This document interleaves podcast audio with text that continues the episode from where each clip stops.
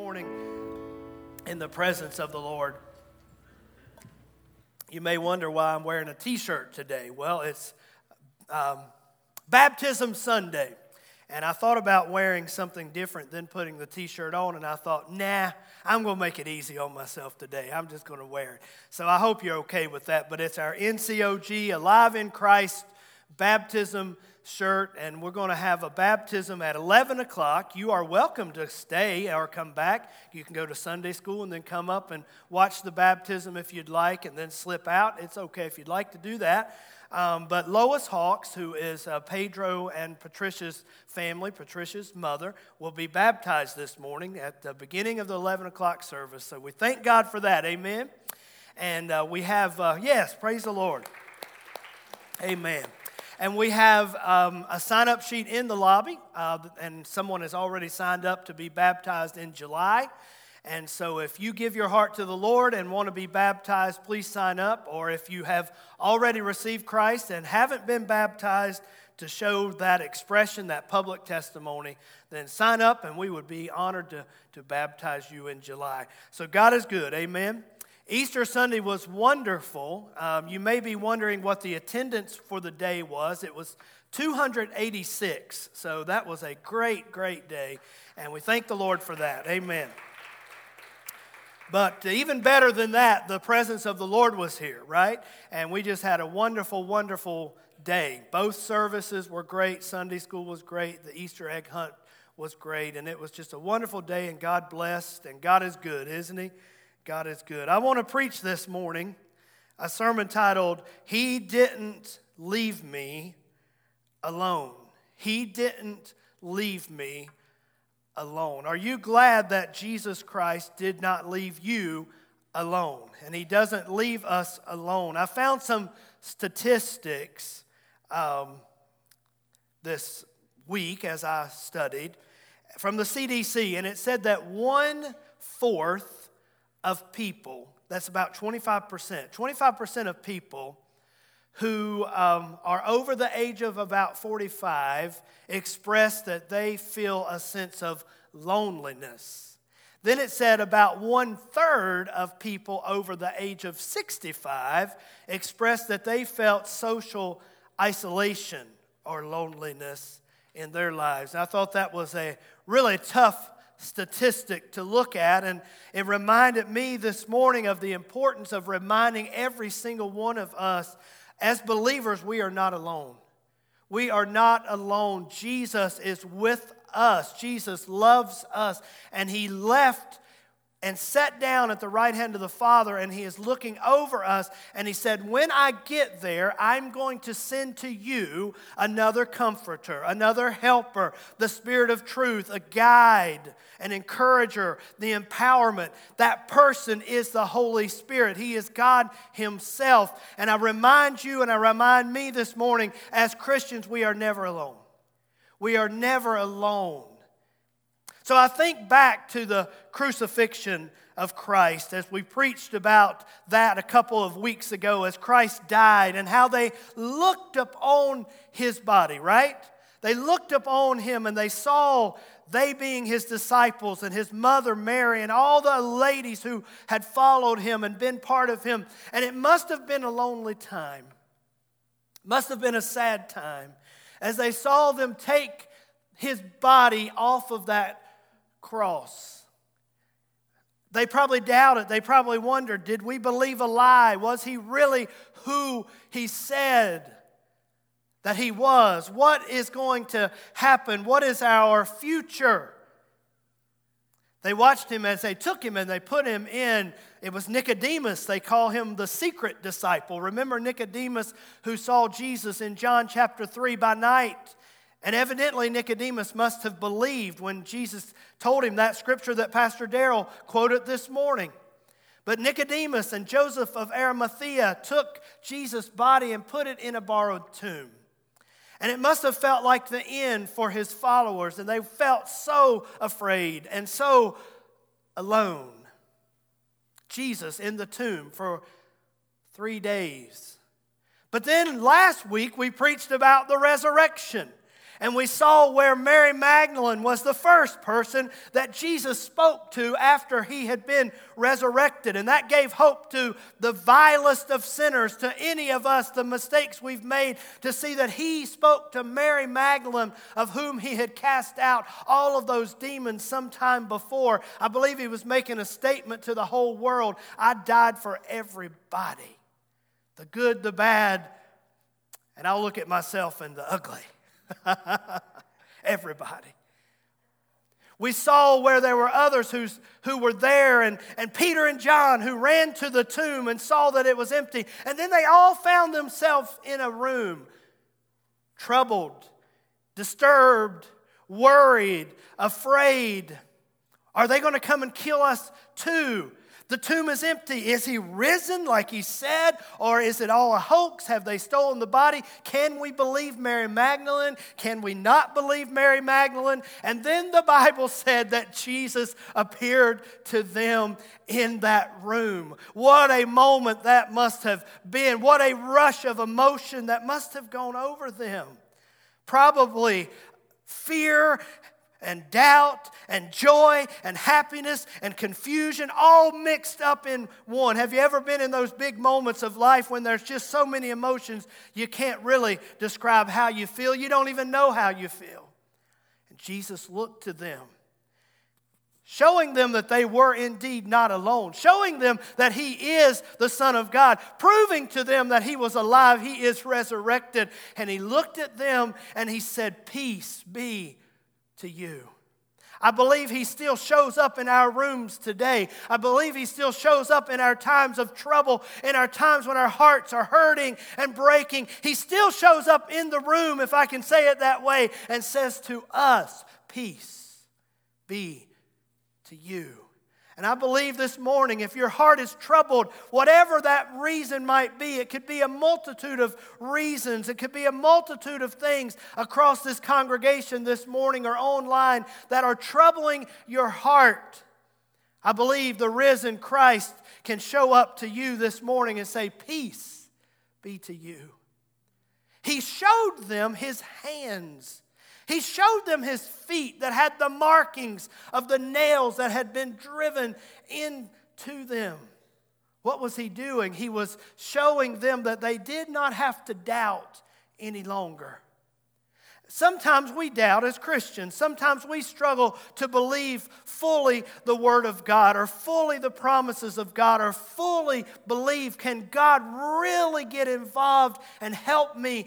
Does Jesus really love me? Will Jesus really come through for me? But that day He showed them that He is legit.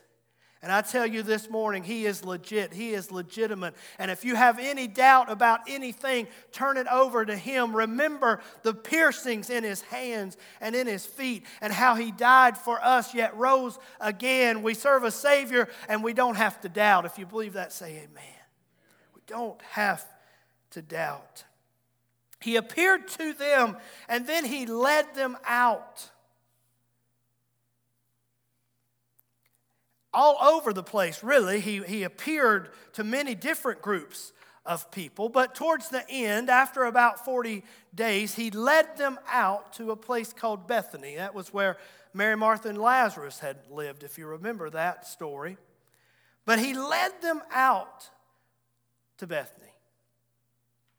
And the Bible said, as he was teaching to them, as he stretched forth his hands to bless them, he was ascended up into the heavens. What a sight that must have been. If there were any that were in that multitude that day who did not believe before, I bet they became a believer that day when they saw him ascend on high. And you might say to me this morning, well, Pastor Greg, he left them alone again. He's left them again. He left the church again. Where did he go? But the good news is that promise of the ascension.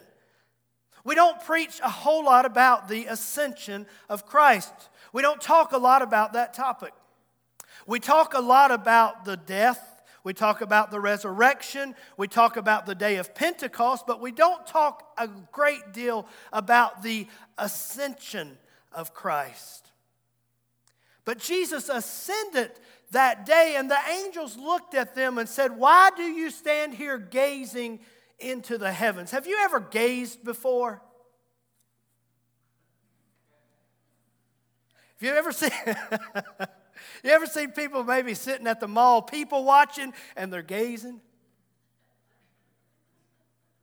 the angel said, Why do you stand here gazing and looking up into the heavens? This same Jesus who you saw go away shall come again. You see, he will not leave us alone. But the good news about the ascension is it means that Jesus Christ, having atoned for our sins, Jesus Christ, having risen from the dead on the third day and victorious over death and hell and the grave, had completed all that needed to be done for our salvation, was now ascending to God to take his rightful spot, ascending to where he belonged, he and he alone and he was seated, and he is seated at the right hand of the Father, having all authority, having all access, and all access pass, if you will, a backstage pass, if you will, to the Father.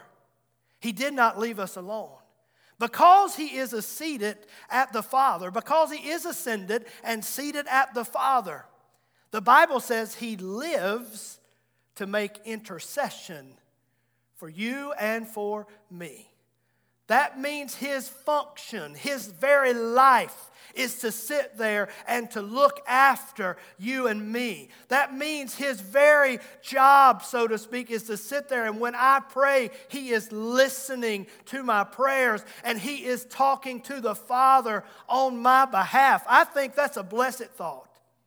That means when I say, God, I am so sorry, I blew it today, I need your forgiveness, that means He sits beside the Father and He looks at the Father and He says, I know how difficult it is. I have been there, I have done that, I have paid the price for Greg's sin. Would you please forgive him?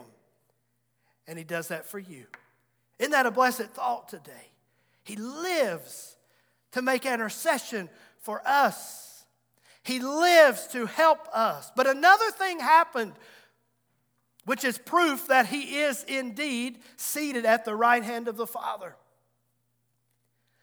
He told them ahead of time that I will go, but I will not leave you comfortless. He told them ahead of time, in fact, it is expedient that I go. It is better for you if I go, because if I go, I will send to you another helper, another comforter, the Spirit of truth, the promise. Who's he talking about? The Holy Spirit. The day of Pentecost is further proof that Jesus Christ is seated at the right hand of the Father. Because the Holy Spirit was poured out on that 120 in that upper room that day, fulfilling the promise that Christ had made to them earlier, he said, When I get to the Father, when I take my rightful place and I sit down, I'm going to send you the Comforter, the Holy Spirit. That is the series that we have been in, talking about the Holy Spirit. Today's sermon is beginning and taking us into a new part of the Holy, of the, of the Holy Spirit series of what Jesus said about the Holy Spirit. But today I want us to see that the working and the moving of the Holy Spirit is an extension of the ministry of Jesus Christ. And not only is the working of the Holy Spirit an extension of Christ's ministry, the working of the Holy Spirit is an extension of the entire narrative of the Scriptures. You see, the Bible says that, that Jesus explained to them at different times about himself throughout the narrative of the Old Testament. But he explained to them also how he was going to send the Holy Spirit. So the, the moving of the Holy Spirit is not a new thing, it's a very misunderstood thing, isn't it? There are so many, even believers, who maybe just get confused or get a little afraid or get a little hesitant about the Holy Spirit and that topic. But I'm here to tell us this morning that the Holy Spirit and His ministry is an extension of the ministry of Jesus Christ. There's a slide that they can put up there for us this morning. The ministry of the Holy Spirit is not only just an extension of Jesus' earthly ministry, but his ministry is endorsed by Jesus Christ. All of these quotes that we're going to go through as we go through this series are going to show us that the Holy Spirit, His moving and His operation in our lives and in the lives of the church and in the world, is Christ's idea. He endorses this. His ministry role, meaning the Holy Spirit's role, is to edify. That means He teaches us, He instructs us. His role is to encourage us, He comforts us. What's the title of the sermon this morning? I will not leave you alone. The Holy Spirit comforts us and He empowers us. He gives us power to live righteously. He gives us power to live and just deal with the day to day, but He also gives us boldness to be witnesses for Jesus Christ. I want to segue here just a moment before we get any further going down that direction. And if they could put up the, the scripture, Psalm 68 18, this morning. And I apologize to the technology crew today because my slides are in a totally different order, and I'm just going a totally different direction. But they're smiling, so I think I'm okay. I won't get, I won't get put on probation today, hopefully. But I want to take a little trip this morning. And we're still talking about I will not leave you alone. So hold on to that nugget. But I want to talk just a moment. We, we've talked through how Jesus died, rose again, then he ascended, sent the Holy Spirit, that whole narrative. But I want to look for just a moment about what did Jesus do while he was in the tomb, while he was dead. We don't talk a great deal about that either. What happened during those three days? Did he just lay there lifeless and limp and just out of it and unconscious and nothing going on. What happened during those three days of Christ's body being in the tomb? Look at Psalm 68 18. Talking about Christ here, I love this because this is David and this is the Psalms. This is hundreds of years before it happened. It just again shows the narrative of, of the gospel. He says, You have, he's talking about Christ, ascended on high. Now, we just talked about that, didn't we? We just talked about the ascension. But now he goes backwards a little bit, and he says, Before you ascended on high, you have led captivity captive. Now, what in the world is David prophesying right there as the Holy Spirit inspired David to write these things. Let's, let's talk about this for a moment. What is it when he says, You have led captivity captive? They can leave that scripture just, just right there if they would like. You see, before Christ died, those who died were held in the heart of the earth. You've heard that term, right? The heart of the earth. You've heard the, the story that Jesus told about the beggar, Lazarus, right? And the rich man and said Lazarus died and he went to Abraham's bosom. You remember that? Went to Abraham's bosom. Have you ever wondered what, what in the world is Abraham's bosom? What, what, what are you talking about? The rich man died and lifted up his eyes, being held in torment, right? And there was a great gulf between the, the two, but they could see, evidently, each other because the rich man said, would you please send somebody to my brothers and tell them to repent so they don't come to this awful place? You remember that, that story? Well, that was the heart of the earth. There was a time when David, who wrote this psalm, had said, You will not leave my soul in hell. You will not leave my soul in Sheol or Hades. What was David talking about? This place down in the center of the earth, the heart of the earth, there were two compartments, and there was a great gulf fixed. And those who were righteous or who had tried their best to serve God would go to this place. Abraham's bosom is what Jesus called it. Paradise is another term for it. Over here was the place of torment, where the rich man in that story had, had gone and those who had rejected anything about God. And it was all held in the heart of the earth. And Satan and the evil forces controlled that area. Captivity, captive. So, yes, it was a better place for Abraham and David and all the Old Testament saints. It was a better place, but it still wasn't heaven and paradise as what we are going to experience. And there was still some form of captivity because death was under the control of Satan. But when Jesus died, it says here, we're talking about the first part, the, he ascended on high, but before he ascended, he descended. Get that this morning. Before he ascended, he descended. Those three days in the tomb, Jesus went down into the heart of the earth and he preached to the captives and he led captivity captive and he brought them out. He went down to hell itself to where the devil was and he took the keys, right, of death hell, and the grave. Can you think about that for just a moment?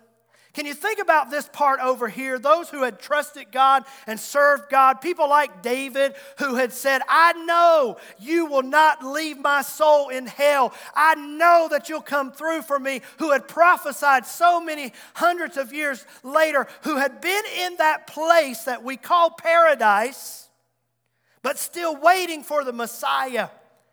And I don't know, the people there, no doubt, talk to each other. We see that in Jesus' account. So, no doubt, maybe David reminded them from time to time just be patient. He'll not leave us here. Just be patient. He will not leave us here alone. Just be patient. God is going to send Messiah, and Messiah is coming for us. Just wait. Just be patient. I can imagine another Lazarus who showed up there one day. All this time that the Old Testament saints had been waiting, but one day Lazarus, who was the brother of Mary and Martha, right? The one that Jesus raised from the dead from Bethany.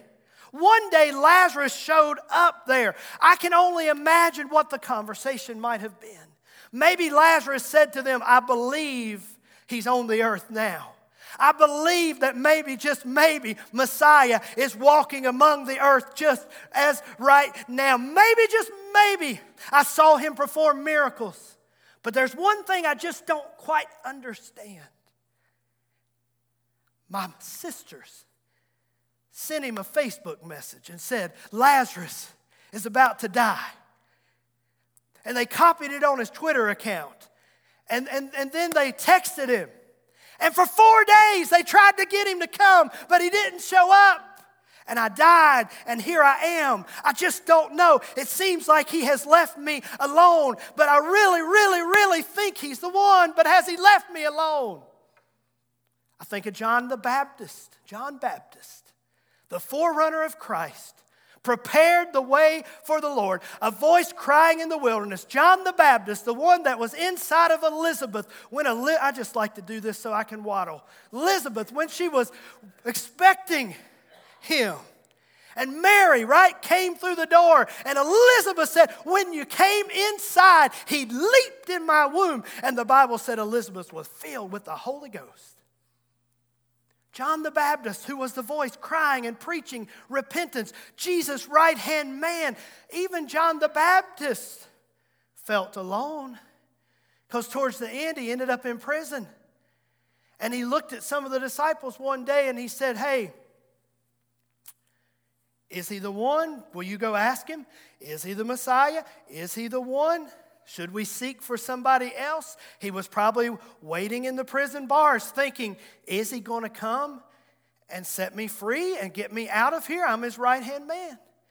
They went back to Jesus and they said, John Baptist, he's, he's in prison. He's wondering what, what's going on. Are you the one or should he seek another? And Jesus said, You go tell John the Baptist that the, the deaf hear and the blind see and the dead are raised again.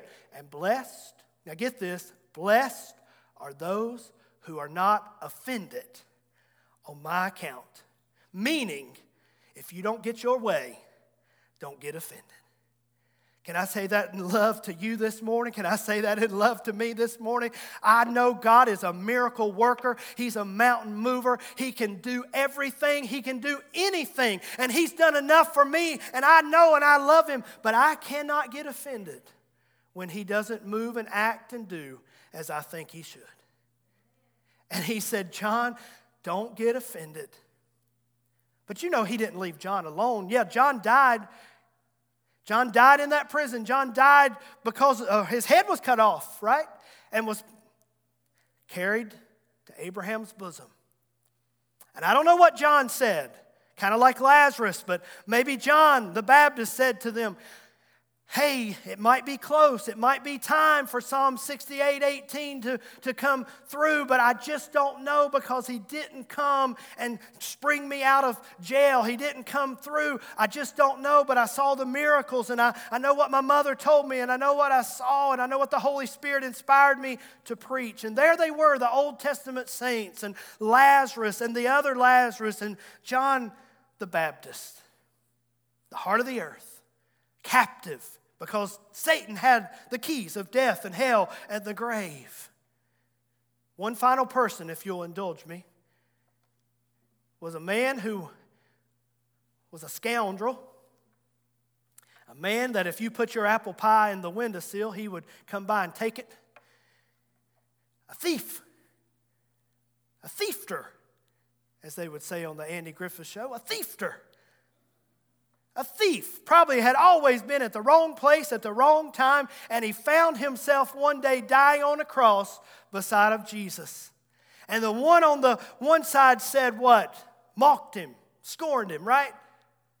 But this thief finally found himself at the right place at the right time, and he looked at Jesus and he said, Remember me when you come into your kingdom.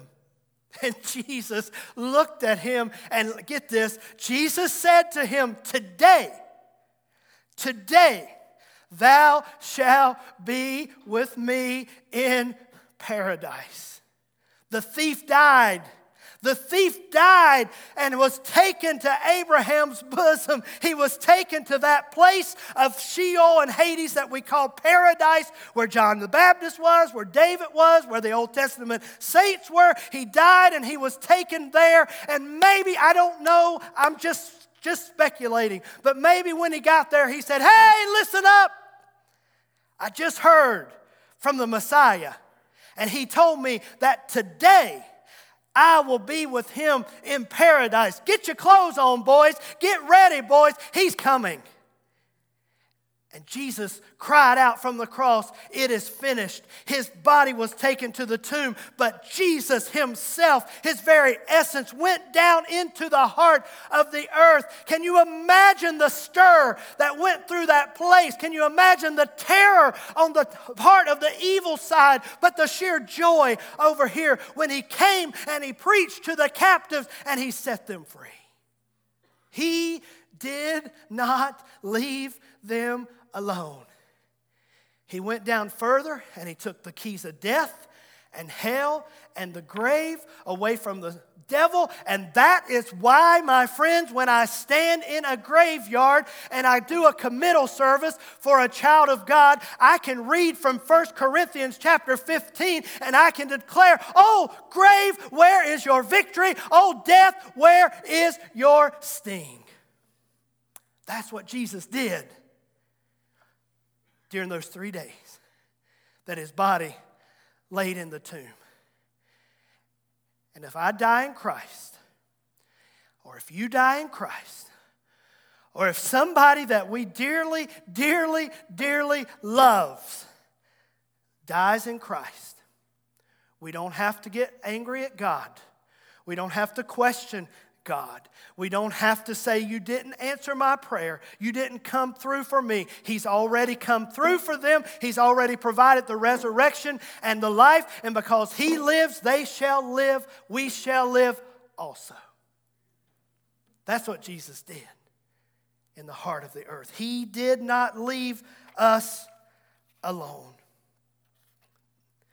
If you go over to Ephesians 4 8 through 11, the Apostle Paul, and I'm going to close. The Apostle Paul gets in on this a little bit. He's pretty much saying the same thing that David had prophesied. David said it ahead of time, Paul's reiterating it after the fact. And Paul said, Therefore, he says, when he ascended on high, he led captivity captive. That's what we just talked about. And look at this last phrase. And he gave gifts to men. And he gave gifts to men. What are we talking about right there? Paul goes on in that passage, if you read that passage out, and it's a little mysterious. I, I, will give it to you. It's a little mysterious, but, but he's basically saying, he keeps going on and he talks about the gifts of ministry that are empowered by the Holy Spirit. And I believe that it is a reference to say that Jesus came down, he led the captivity captive, he conquered death, hell, and the grave, but then he started giving gifts to his people. And he started by giving us the Holy Spirit who gives us gifts. He gave gifts to men. What does that mean then? You and I, as we wait